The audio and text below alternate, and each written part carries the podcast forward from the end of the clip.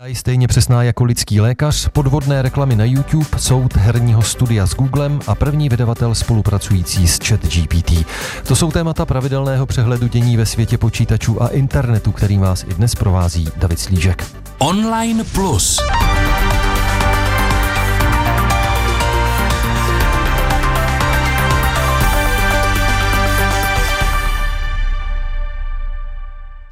Samozřejmě na to ani dnes nebudu sám. U mikrofonu na dálku přes internet vítám našeho pravidelného komentátora, redaktora deníku N Petra Koupského. Ahoj Petře.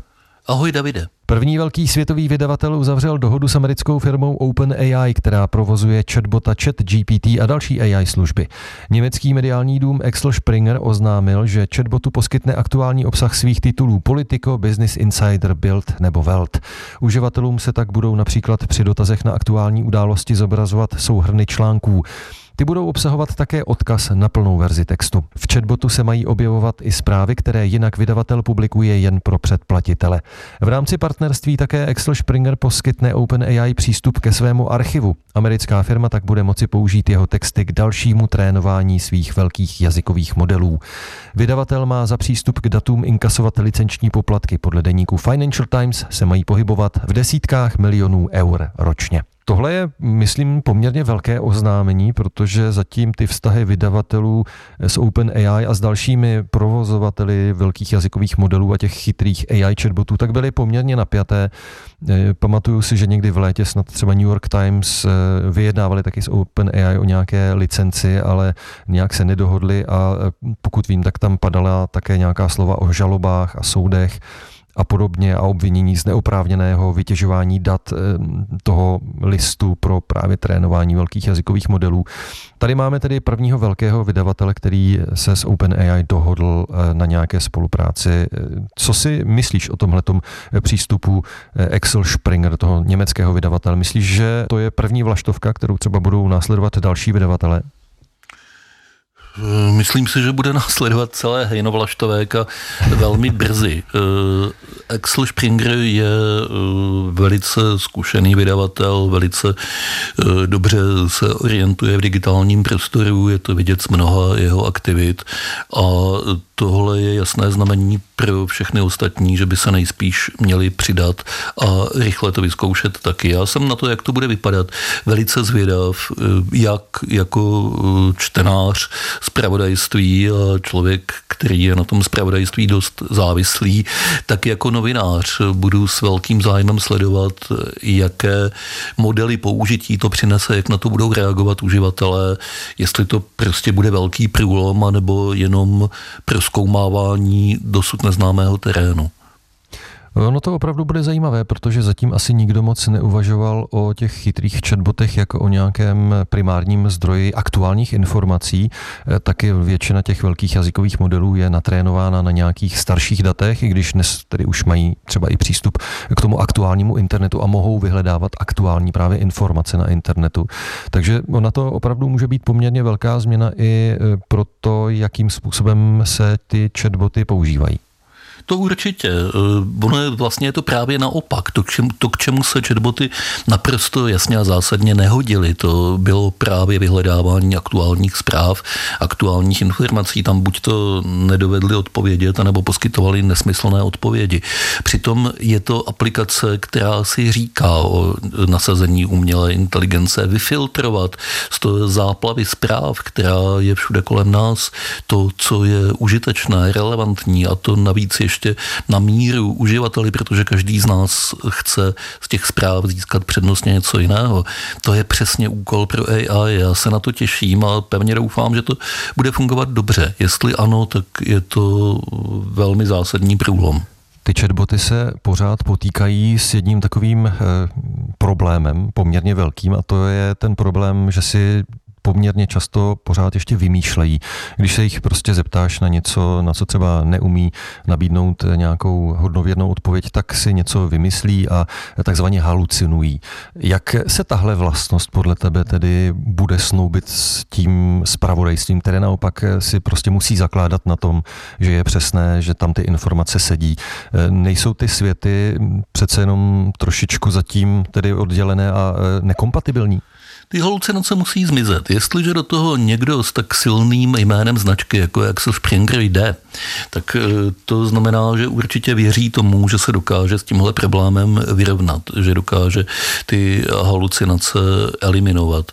Pokud se to nepovede, tak to bude průšvih. To bude znamenat, že ta služba je nezralá a nepoužitelná pro široké publikum. Já spoléhám na to, že pokud do toho vůbec jdou v téhle sestavě, takže vědí, co dělají. Uvidíme někdy v prvním čtvrtletí eh, příštího roku, roku 2024, kdy vlastně opravdu se ty zprávy mají poprvé v chat GPT eh, jak si vyskytnout. Mimochodem ta dohoda eh, není exkluzivní, takže Axel Springer teoreticky může stejným způsobem spolupracovat i s dalšími poskytovateli právě těch chatbotů a vývojáři těch velkých jazykových modelů, tak uvidíme, jestli prostě těch dohod nebude třeba ještě více, samozřejmě. A e, napadá mě k tomu ještě jedna otázka. Ono zatím opravdu se ten přístup e, vydavatelů, ale i dalších e, nějakých třeba združení, združujících nějaké držiteli autorských práv, třeba knižní nakladatele, tak zatím vlastně se spíš ubírali cestou nějakých soudních sporů, vyhrožování toho, že právě budou žalovat OpenAI a další firmy kvůli tomu, že čerpají data pro trénování svých velkých jazykových modelů bez jejich svolení, že porušují autorská práva. Myslíš, že tedy tohleto bude znamenat, tato dohoda, tedy Axel Springer, nějaký obrat v téhle tendenci, že třeba opravdu i další obory, kromě těch mediálních, začnou vyjednávat s těmito firmami a budou se snažit taky eh, uzavřít nějaké licenční dohody, třeba právě ti knižní nakladatele a další samozřejmě. Jsme zase u otázky té vlaštovky a jara. A kolik vlaštovek je ke spuštění jara zapotřebí. Uvidíme. Bude hodně záležet na tom, jestli tahle spolupráce bude úspěšná, jestli bude úspěšná technicky.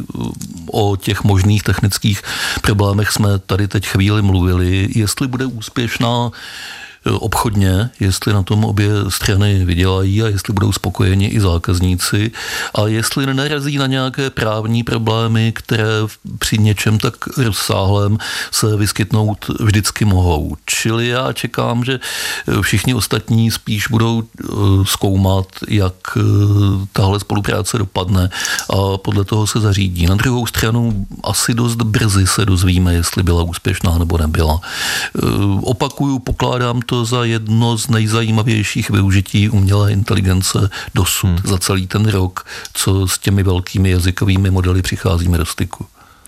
Uvidíme tedy, jak to eh, dopadne. Já jsem tou otázkou mířil vlastně tak trošku k tomu, že kdyby náhodou se to vyvinulo tím směrem, že by OpenAI a další tedy tyto firmy eh, měly licencovat vlastně veškerý obsah, který použili pro to trénování velkých jazykových modelů, tak by se myslím nedoplatili, protože těch dat byla strašná spousta a eh, čerpali opravdu téměř z celého obsahu, dostupného obsahu na internetu. Takže si trošku vlastně nedovedu úplně představit, že by se licencovala uzavřela veškerá ta data, že by nějaká licence se uzavřela opravdu téměř se všemi, aspoň těmi velkými poskytovateli obsahu na internetu. Ale eh, uvidíme opravdu, jak to dopadne, bude to určitě zajímavé. Já jsem taky zvědavý, jak se to vlastně projeví v České republice, protože tady to je zatím dohoda tady s velkým německým vydavatelem, ale v Česku, myslím, aspoň pokud vím, žádné takové dohody nejsou, ani žádná jednání v tomto směru, tak jsem na to opravdu zvědavý. Posloucháte Online Plus, aktuality ze světa internetu a nových médií, kterými vás provází David Slížek. Vrátit se k ním můžete také na webu plus.rozhlas.cz, v aplikaci Můj rozhlas a v dalších podcastových aplikacích. Americký holding Alphabet prohrál první kolo soudu s herním studiem Epic Games. To mateřskou firmu společnosti Google žalovalo kvůli podezření z porušování antimonopolních zákonů v systému Android. Google podle žaloby nelegálně nutí vývojáře mobilních aplikací k tomu, aby uživatelé prováděli veškeré platby za jejich služby výhradně přes platební systém Google. Firma si pak z utržených peněz strhává 15 až 30% poplatek. Epic Games také viní Google ze zneužívání monopolu a znemožňování vstupu přístupu konkurenčních obchodů s mobilními aplikacemi do mobilního systému Android. Porota dala hernímu studiu za pravdu. Teď se čeká, k jakému trestu soud Google odsoudí.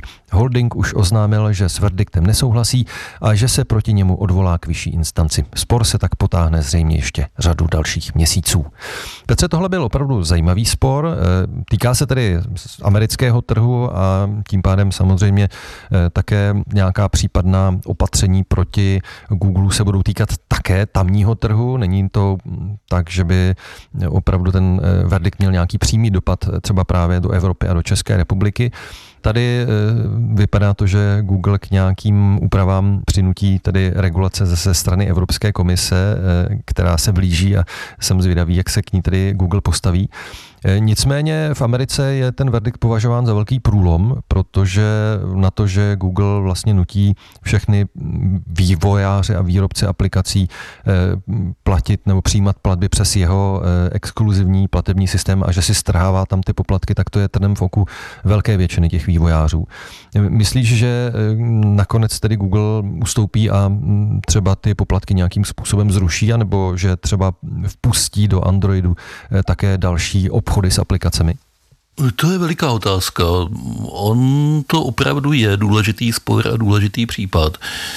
Ne kvůli studiu Epic Games jako takovému to není příliš velké, ale v tom, že pokud soud přinutí Google, aby té žalující straně ustoupil, tak eh, jsou tady tisíce dalších eh, vývojářů, eh, dodavatelů nejrůznějšího typu obsahu, kteří jsou na tom stejně, kteří musí platit, nechávat si platit za svoje aplikace výhradně prostřednictvím platebního systému Google a odevzdávat nikoli desátek, ale tři desátky, vlastně tři, tři desetiny toho, co utrží, což je hodně.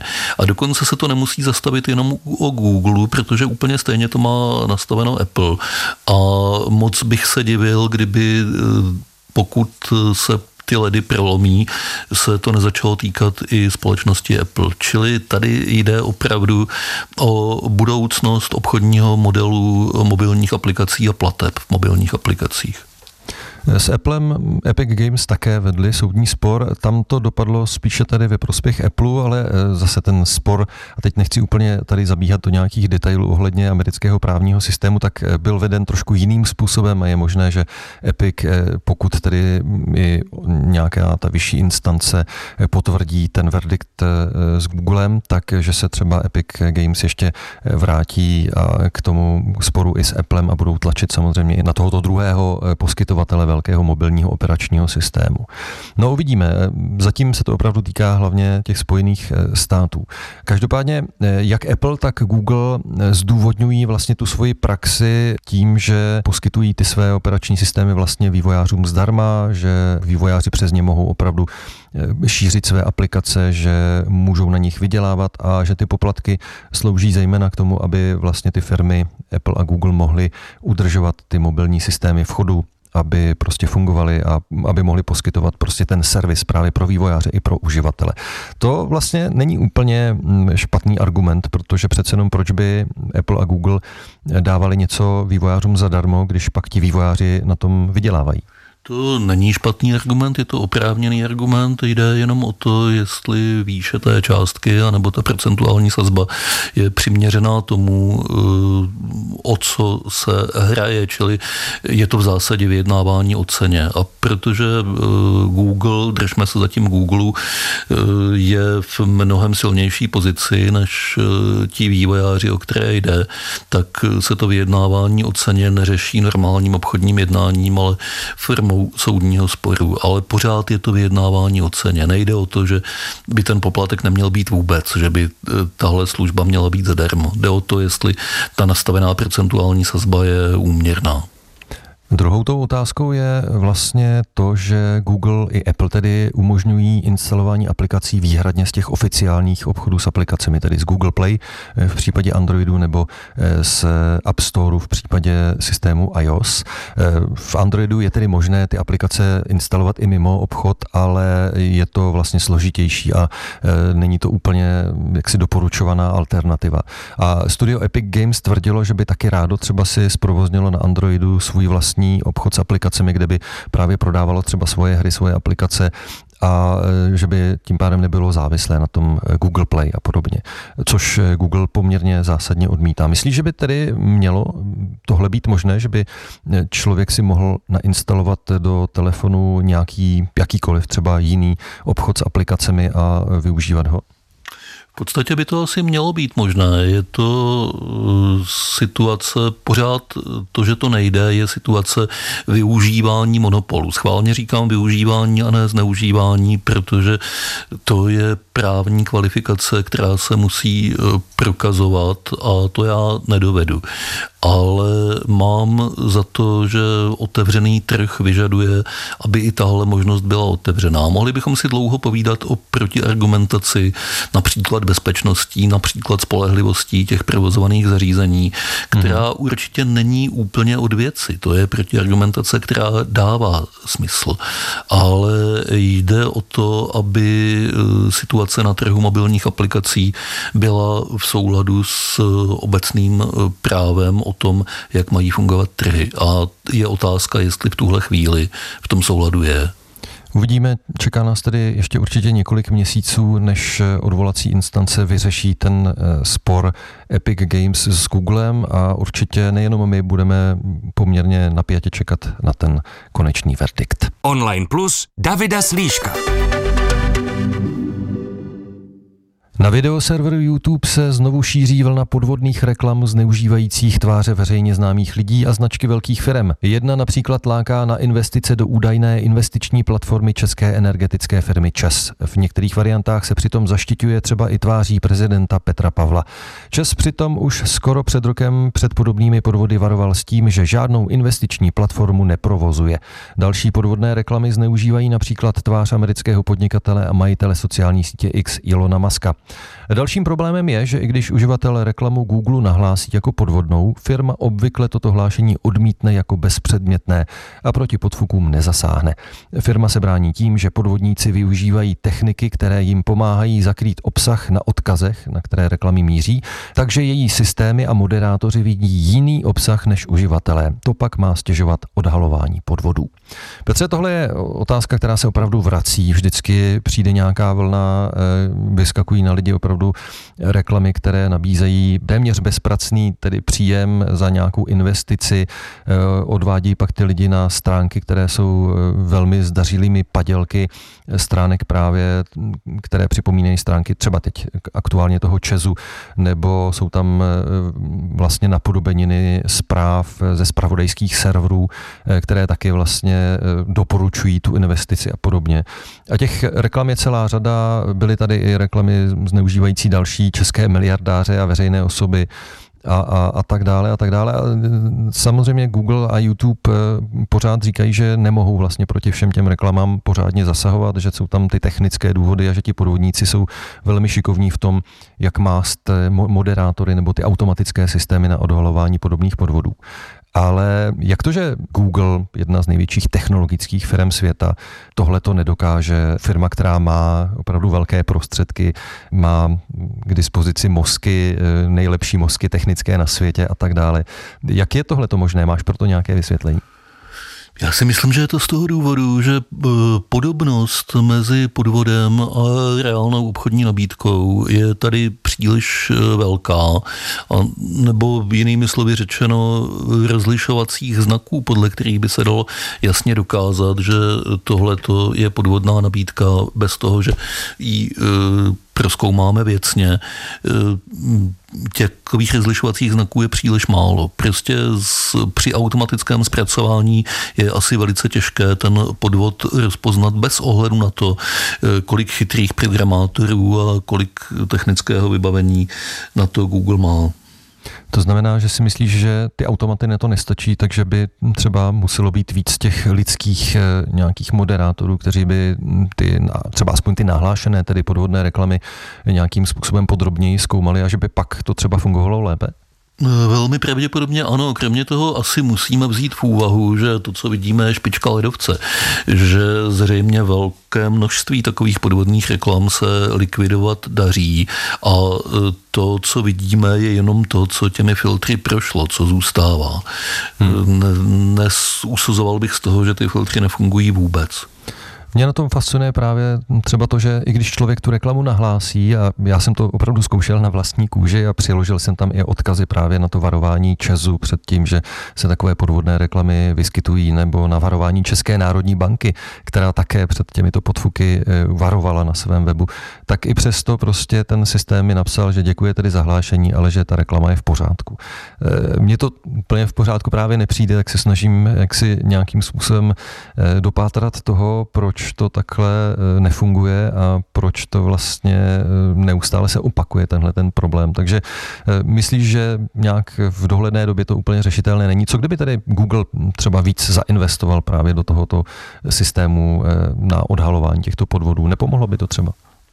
Já bych byl pro, aby to udělal. Určitě to není problém jenom v České republice a určitě to není jednorázový problém. Měli by to udělat, je to jejich odpovědnost při nejmenším v tom smyslu, že nikdo jiný to udělat zřejmě nemůže. Nikdo jiný asi nemá možnost eh, tímhle způsobem separovat legitimní reklamu od eh, podvodné, ale bez pochyby je to opravdu těžká věc. Online Plus Davida Slíška. Náš program založený na technologii umělé inteligence dokáže analyzovat rentgenové snímky stejně dobře nebo lépe než lidští lékaři. Tvrdí to alespoň vědci z britské University of Warwick. O jejich studii informovala veřejnoprávní BBC. Software X-Radar byl podle jejich studie natrénován na datech více než 1,5 milionu pacientů. Na snímcích umí rozpoznat celkem 37 možných problémů. U 35 z nich přitom dosáhl při posouzení snímku stejné nebo vyšší přesnosti jako lékaři, kteří rengeny posuzovali v době, kdy byly pořízeny. Podle vědců program v některých ohledech dokáže předcházet lidským chybám. Pokud třeba na rentgen přijde pacient s podezřením na problémy se srdcem, mají lékaři tendenci zaměřit se pochopitelně právě na tuto oblast a mohou pominout jiné potíže. Software tomuto zkreslení nepodléhá a může lidským doktorům sloužit jako pomocník, dodávají výzkumníci. Software uvolnili pro nekomerční užití zdarma. Petře, eh, to, že ty systémy umělé inteligence, v tomhle případě právě systémy, které dokáží rozpoznávat eh, nějaké detaily na fotografiích nebo v nějakém obraze, takže mají poměrně dobré schopnosti, které už se vyrovnají těm eh, lidským schopnostem analyzovat obraz, tak to není úplně nová věc. Je nové to, že se tyhle technologie opravdu mohou nějakým způsobem použít ve zdravotnictví? Ani to není úplně nová věc. Vyhodnocování nejrůznějších nejnovějších dat ve zdravotnictví, ať to jsou rentgenové snímky, eh, obrázky z CT nebo mnoho jiných datových souborů.